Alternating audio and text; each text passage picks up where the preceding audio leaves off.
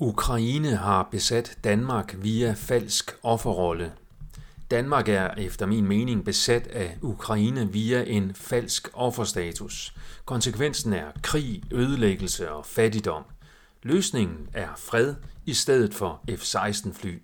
Mit navn er Per Brandgaard, og det er den enogtyvende august to tusind treogtyve. Den gode jøde Zelensky har lige besøgt Danmark. Det har givet anledning til nogle groteske pressebilleder med Zelensky og Frederiksen i krigsliderlig opstilling i F seksten fly. Det har samtidig givet anledning til, at folketingspolitikere kan mobbe anderledes tænkende.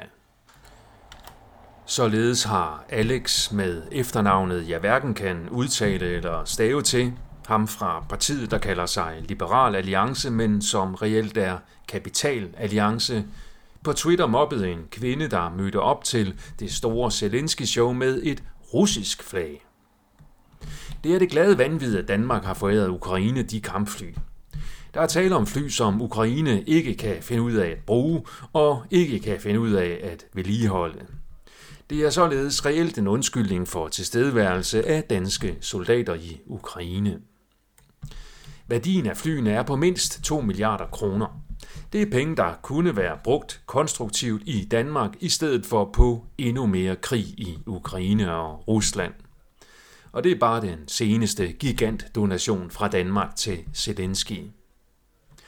Ukraine og Zelensky-sagen viser, hvad man kan opnå med godt skuespil og et solidt offerkort understøttet af stærke økonomiske og zionistiske interesser.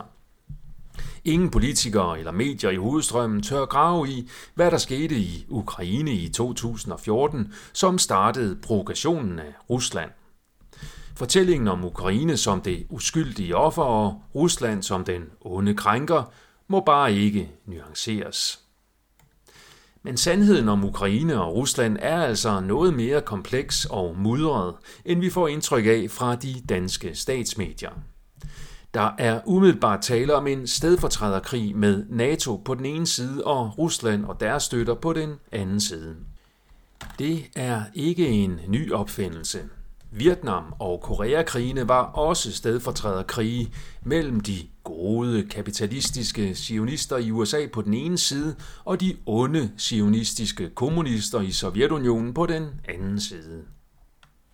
I en verden med alt ødelæggende atomvåben, så skal vi på en måde være glade for stedfortræderkrige i stedet for total krig mellem de reelt krigsførende parter.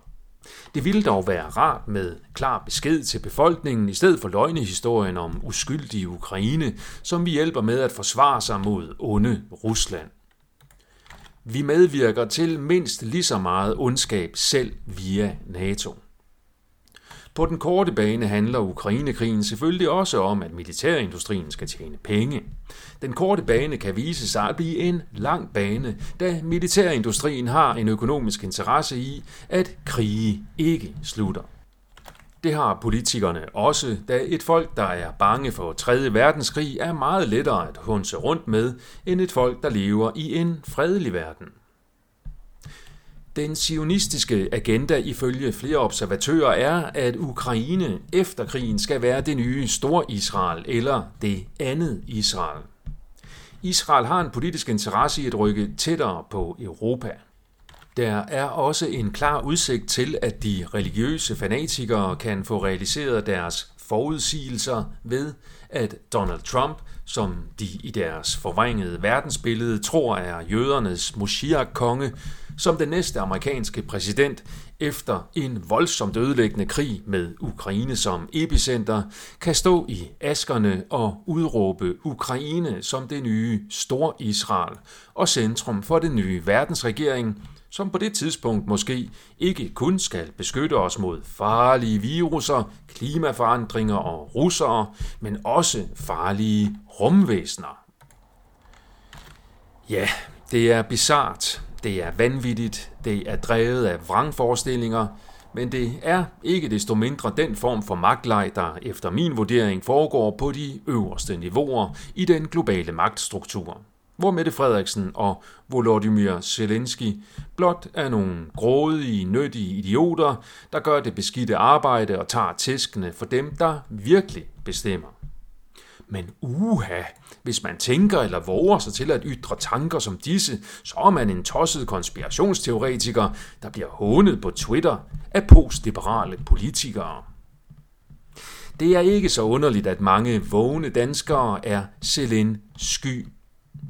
Det er dog alligevel dumt at flage med det russiske flag, da løsningen ikke er at holde med Rusland, men derimod at holde med fred. Det er den tredje vej i denne betændte sag, efter min mening.